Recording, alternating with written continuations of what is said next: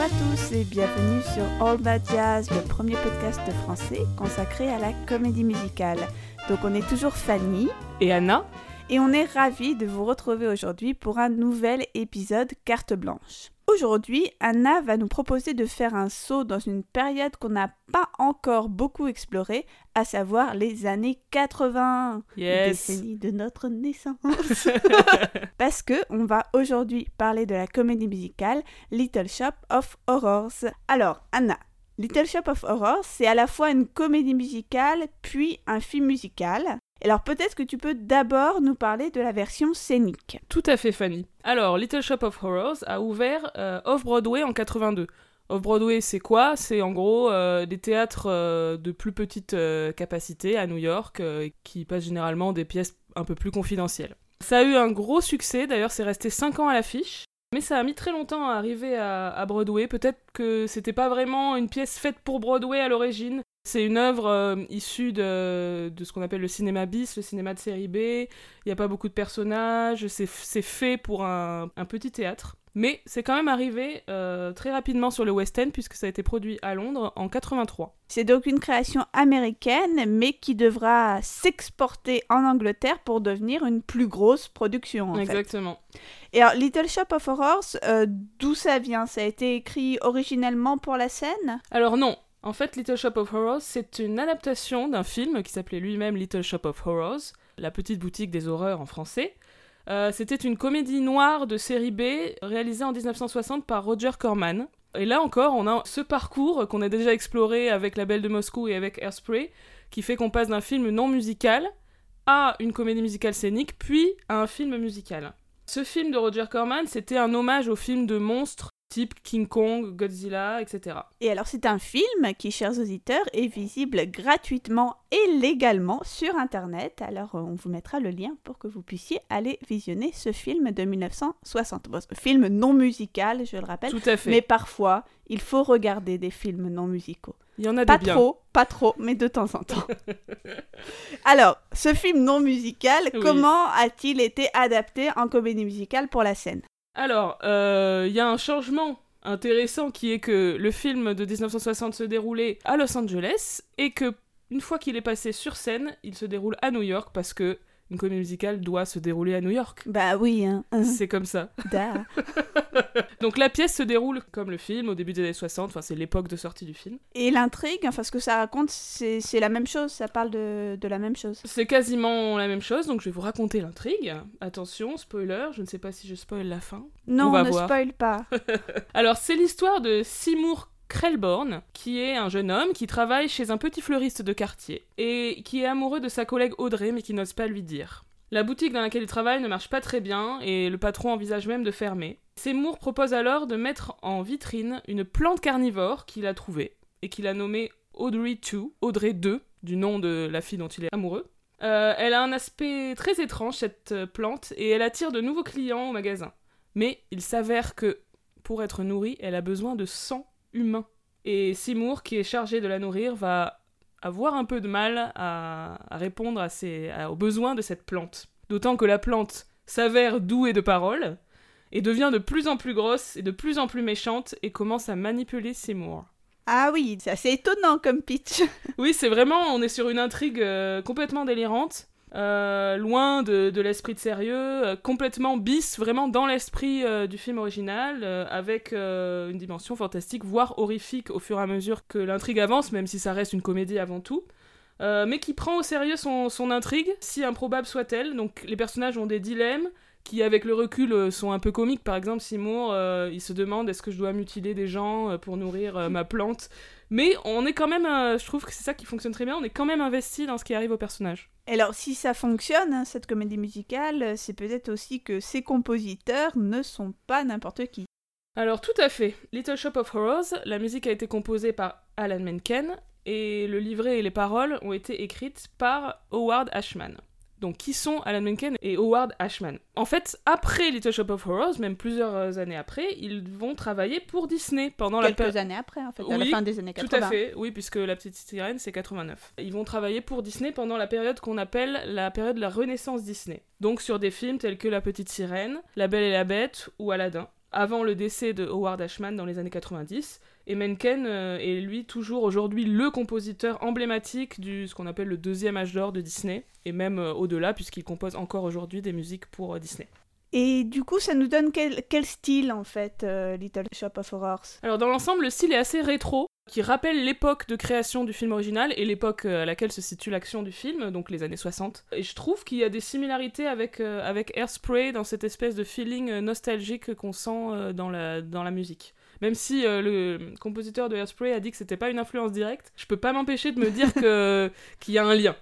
Mais il y a aussi des numéros plus pop-rock, qui correspondent sans plus à l'époque euh, de création de la musique. Et puis il y a aussi un numéro étonnant de style yiddish avec euh, le personnage du propriétaire de la boutique qui s'appelle Mr. Mushnik. Et alors, si on rentre de façon un petit peu plus précise dans l'œuvre, je crois que tu voulais nous parler de quelques chansons particulièrement notables. D'abord, la, la chanson titre, qui est la toute première chanson de la comédie musicale. Tout à fait, donc la chanson qui s'intitule euh, Little Shop of Horrors, qui évoque vraiment un générique de film, donc qui, répète plusieurs fois ça, Little Shop, Little Shop of Horrors, et qui donne vraiment l'ambiance, et qui est chanté par euh, des personnages qui sont un peu extérieurs à l'action, c'est une des particularités de, euh, de cette comédie musicale.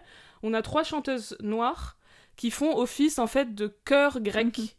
Euh, elles sont pas des personnages à proprement parler, même s'il y a certains moments où elles interagissent un petit peu avec les, avec les personnages principaux, mais dans l'ensemble, elles sont plutôt dans le commentaire, un peu dans le background. Du coup, ça m'a aussi fait penser à Airspray. Je m'étais déjà fait la remarque, on en avait parlé Oui, dans le à podcast euh, qu'on avait consacré à Airspray. Écoutez-le.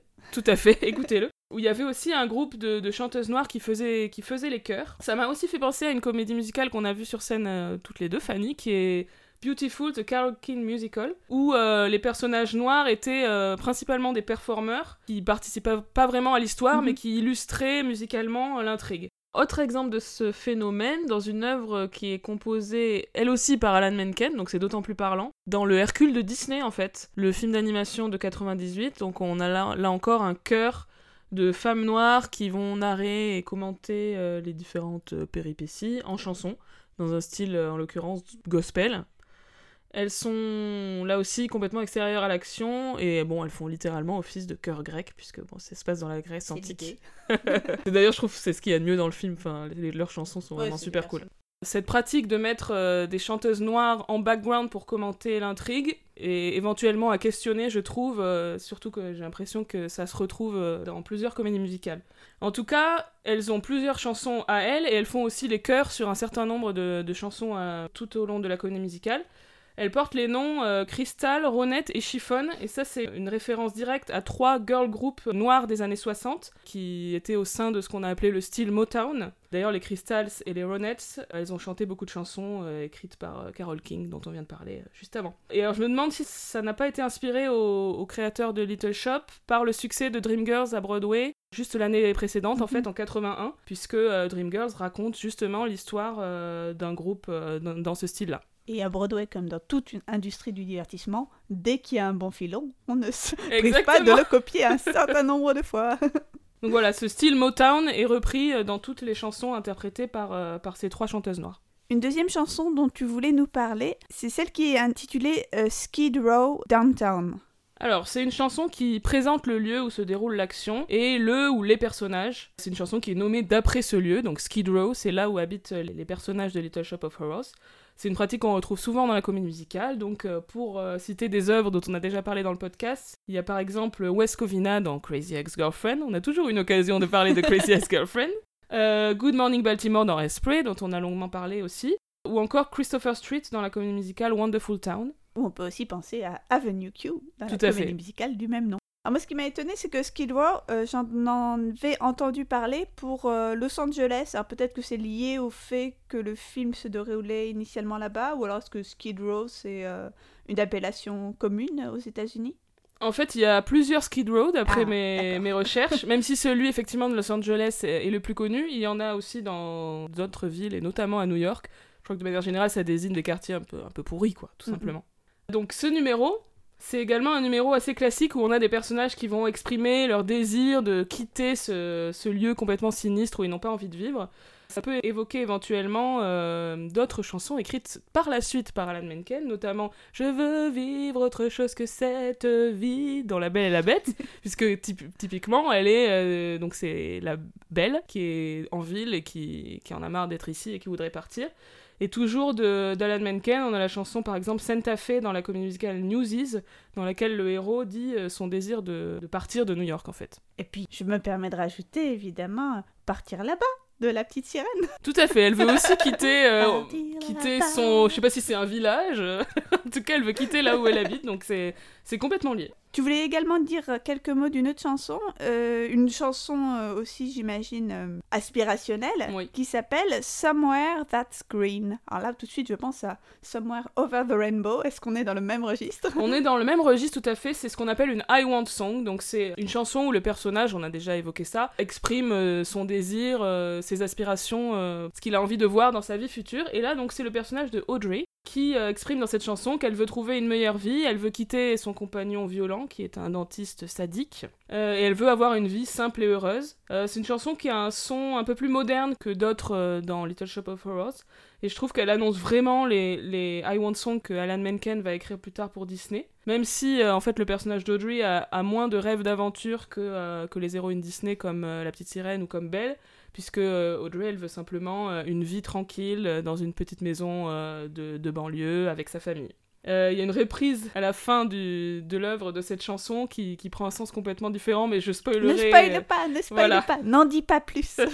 Et alors la chanson la plus connue, enfin en tout cas moi la mm. seule que je connaissais, c'est Suddenly Seymour. Tout à fait. Donc Suddenly Seymour, c'est le duo amoureux entre Seymour et, Audrey, qui est euh, devenu un classique. On l'a notamment entendu reprise dans Glee par Léa Michel et Darren Criss, si je me souviens bien. Je trouve que c'est une chanson qui inscrit complètement le film dans son époque, là pour le coup dans les années 80, parce que c'est une époque où, euh, notamment au cinéma, les personnages de geeks prennent de l'importance. Donc euh, les personnages de geeks, on va dire en gros les mecs euh, à lunettes, un peu fans de science et tout ça, fans de trucs bizarres, genre la science-fiction, et, et très timides. par exemple? Il y a des comédies, par exemple Revenge of the Nerds dans les années 80, où on voit que les... Ouais, c'est vraiment la revanche des, des nerds ou des geeks, je sais qu'il est censé avoir une distinction, mais je la connais pas vraiment, qui prennent le pouvoir dans les films de campus, les teen movies, etc.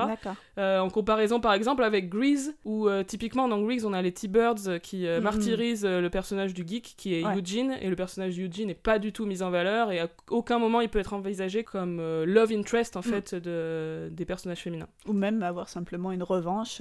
Complètement. Par rapport au bully, quoi. Alors que là, on a typiquement vraiment un personnage de nerd euh, qui devient, lui, un, amoureux potentiel pour l'héroïne Audrey, parce que c'est une figure de masculinité euh, plus douce, plus compréhensive, etc. Il reste quelques airs à également ne pas oublier que tu voulais euh, mentionner ici. Je voulais quand même mentionner que dans cette, cette œuvre, il y avait une, plante carnivore qui chantait. Donc, euh, on a C'est qui qui chante? Alors, je, vais le dire. Ah, pardon. c'est donc euh, généralement, souvent un homme euh, noir avec une voix très, très, très basse, grave et assez puissante. Mhm. Il y a plusieurs chansons interprétées par la, par la plante, de plus en plus au fur et à mesure que mhm. la comédie musicale avance. On a notamment Feed Me et Supper Time. Donc, on voit le thème, elle a envie de bouffer, quoi. Et donc dans la pièce, la plante c'est en fait une, marionnette euh, animée par un comédien qui est sur, enfin qui est sur scène. Je sais pas exactement euh, comment ça se déroule, mais je n'ai pas l'information. Euh, mais du coup, en fait, plusieurs marionnettes puisque comme elle grossit au fur et à mhm. mesure, forcément il y a plusieurs échelles. Et il y a une autre chanson de méchant qu'il y a un autre méchant, même s'il est moins, il est un peu plus ridicule, c'est le dentiste, qui a une chanson particulièrement effrayante qui joue sur des peurs, voilà, liées à l'enfance, etc. la peur d'aller chez le dentiste, tout simplement.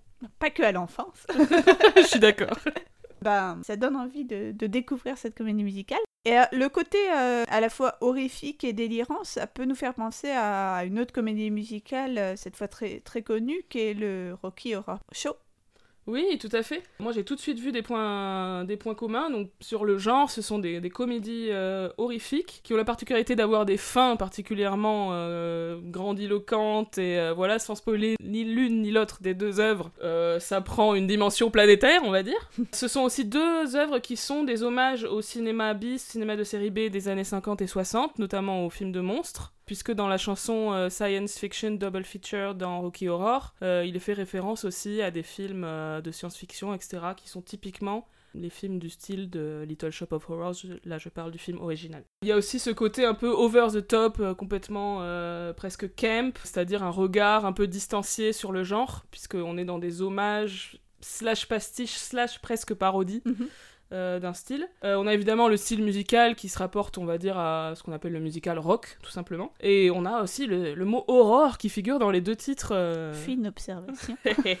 Mais euh, Little Shop, a un- on va dire, est plus simple, une intrigue plus simple, plus linéaire, et, Mhm. et reste quand même plus premier degré, je trouve, que Rocky Horror. Donc tu nous as parlé de sa création dans le West End, mais est-ce que finalement, euh, bah, à la fois est-ce que l'œuvre a finalement été montée aux États-Unis? Est-ce qu'il y a eu des reprises particulièrement notables que tu voudrais mentionner? Tout à fait, en fait, euh, la pièce est arrivée enfin à Broadway en 2003. Donc 20 ans après. 20 ans après la, la création off-Broadway de l'œuvre. Dans le rôle de Audrey, il y avait euh, Kerry Butler, qui est une comédienne qui avait créé le rôle de Penny Pingleton dans Hairspray en 2002, donc l'année d'avant. Et je me demande vraiment si le succès de Hairspray n'a pas encouragé euh, cette nouvelle production de Little Shop of Horrors. L'œuvre s'est aussi jouée euh, il y a pas si longtemps que ça, fin octobre 2018, au Kennedy Center. Donc là, c'est des productions qui sont très très courtes. Euh, avec dans les rôles principaux, il y avait Josh Radnor, qui est extrêmement connu pour être le rôle principal de How I Met Your Mother, la série. Euh, Ted Mosby Ted Mosby, D'accord. exactement. Qui aussi a joué récemment dans une, euh, une série qui s'appelait Rise, qui était euh, centrée autour d'une troupe euh, de comédie musicale dans un lycée, donc il est lié quand même à l'univers de la comédie musicale. Et dans le rôle de Audrey, on avait Megan Hilty, qui est connue par le grand public, entre guillemets, pour son rôle dans la série Smash. Elle jouait le personnage dont j'ai oublié le nom De Ivy. de Ivy, bien sûr, qui est une grande interprète de comédie musicale qui a notamment joué à de nombreuses reprises Glinda dans Wicked. Et euh, tu sais si cette version Kennedy Center, c'est une version complète ou plutôt une version concert comme ils font d'habitude euh? Euh, oui, effectivement, c'est une version concert, donc avec des décors assez minimalistes, euh, les costumes également, on n'a pas la grosse plante euh, verte, et puis les musiciens, en fait, qu'on voit sur scène, quoi. Ok. Et une toute nouvelle version de la pièce ouvre en ce moment à Broadway.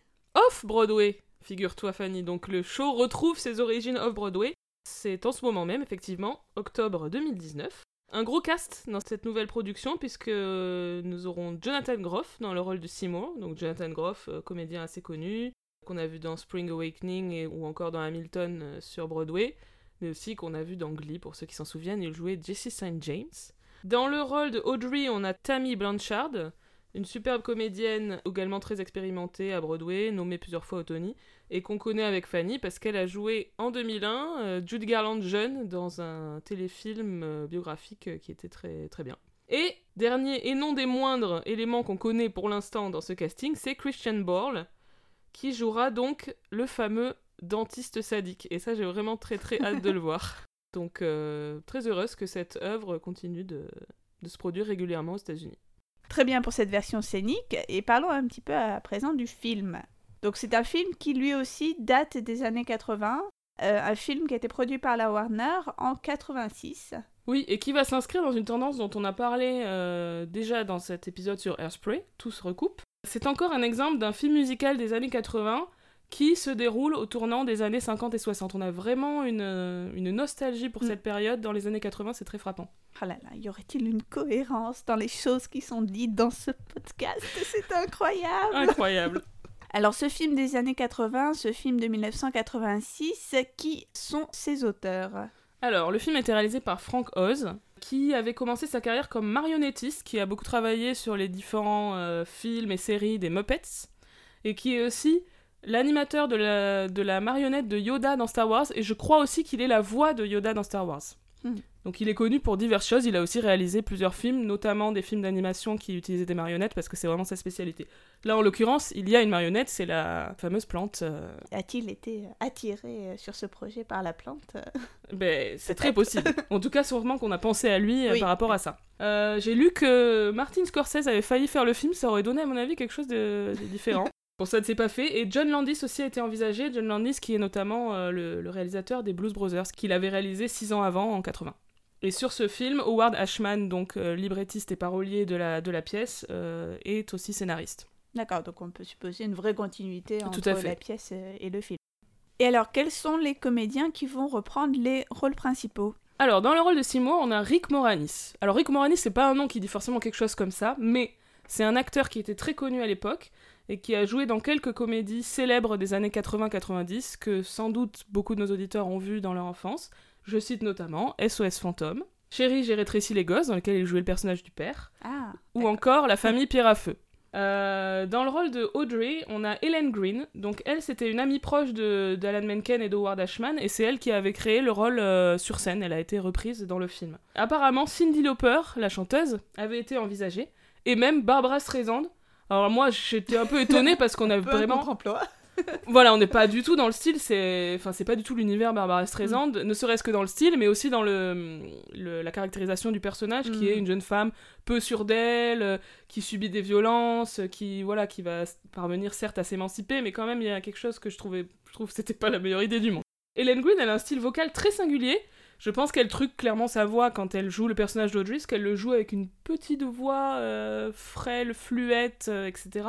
Mais alors, sur Suddenly Seymour dans le film, tout d'un coup, elle a une voix de belteuse incroyable. euh, et c'est juste, c'est un peu bizarre, je trouve d'ailleurs. Mais euh, bon, elle est, elle, est, elle est vraiment très drôle et, et excellente dans ce film. Parmi les autres interprètes notables, on a Steve Martin, qui est un comédien américain bien connu, qui joue le dentiste sadique, qui est complètement over the top. Euh, Il y a aussi une petite apparition de Bill Murray, figurez-vous, dans le rôle d'un patient masochiste en fait qui va chez le dentiste parce qu'il adore avoir mal et comme le dentiste est, est particulièrement violent, il adore. C'est un personnage qui n'était pas présent euh, dans la pièce, mais qui était présent dans le film original. Donc c'est une idée qui a été reprise euh, de film en film, Mm. on va dire. Euh, et dans le film original, d'ailleurs, il était interprété par Jack Nicholson, figurez-vous. Et là, pour le coup, on le voit assez bien dans le rôle d'un patient masochiste. Complètement. Comment dire qu'il y a un lien? Et alors, qui fait la voix de Audrey 2, donc la fameuse plante carnivore C'est Levi Stubbs. Et Levi Stubbs, c'était euh, le chanteur des Four Tops, qui est également un groupe célèbre des années 60 euh, dans le style euh, Motown qu'on a déjà évoqué tout à l'heure. Alors toi, Anna, qui t'intéresse beaucoup aux questions d'adaptation, Eh oui. est-ce que tu as noté des gros changements par rapport, euh, enfin, entre le film et la version scénique? Alors d'abord, en ce qui concerne les chansons, euh, la chanson, la fameuse chanson yiddish Mushnik Son a été malheureusement supprimée, euh, ainsi que trois autres chansons.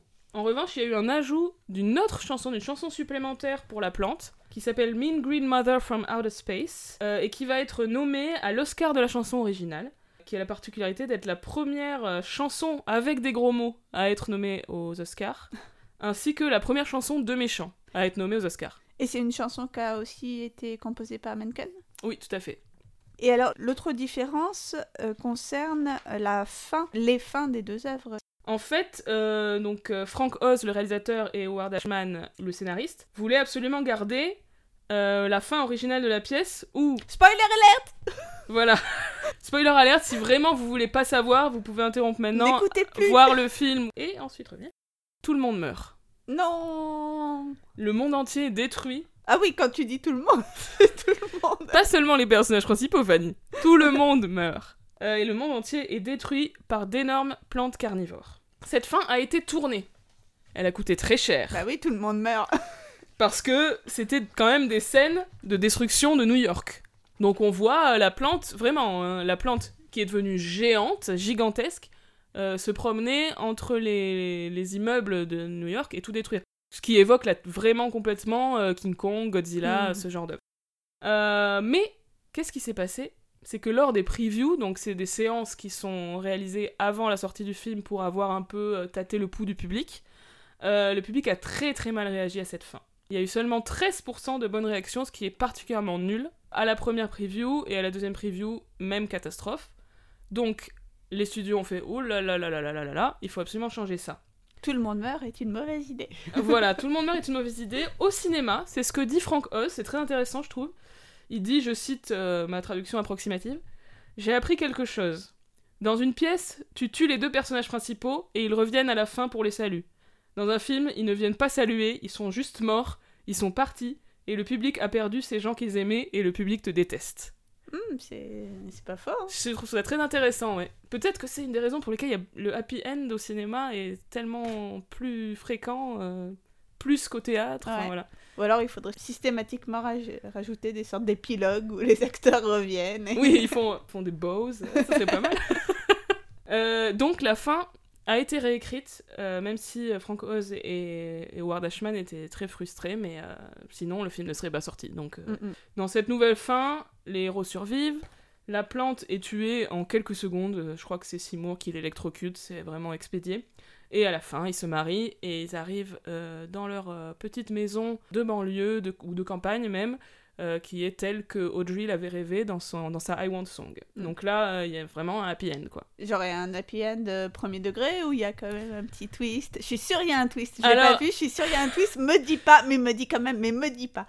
À la toute fin, on voit que parmi les plantes de J'en leur étais jardin, sûre, j'en étais trop sûre. C'est moi qui ai écrit le film. il faut savoir.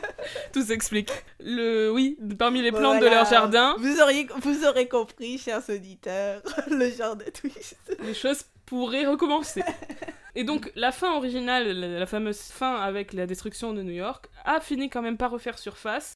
Et elle a été éditée sur un DVD Director's Cut euh, qui est sorti en 2012. Donc, on peut la voir euh, aujourd'hui. Ah oui, pas avant 2012 en fait. Enfin, c'était vraiment le cas d'une fin qui avait euh, disparu, en tout cas. Elle était pas- peut-être visible, mais en tout cas, elle n'était pas éditée officiellement avant 2012. Ouais. Ok. Ben, merci beaucoup, Anna. C'était très rien. intéressant. Avec Maintenant, j'ai envie de voir toutes les versions, même le film en musique. Eh bien, chers auditeurs, si vous avez aimé cet épisode, comme tous les autres, venez euh, nous mettre des petits cœurs sur notre page Facebook et n'hésitez pas à commenter, à réagir. On Et à est- partager. et à partager. On est très preneuse de vos réactions, vos envies diverses et variées sur, Ouais. euh, sur euh, ce que nous nous efforçons maintenant plus depuis plus d'un an à produire. Et nous remercions notre partenaire Tony Comedy et attendons avec impatience de vous retrouver très prochainement pour un nouvel épisode de All That Jazz. À bientôt À bientôt!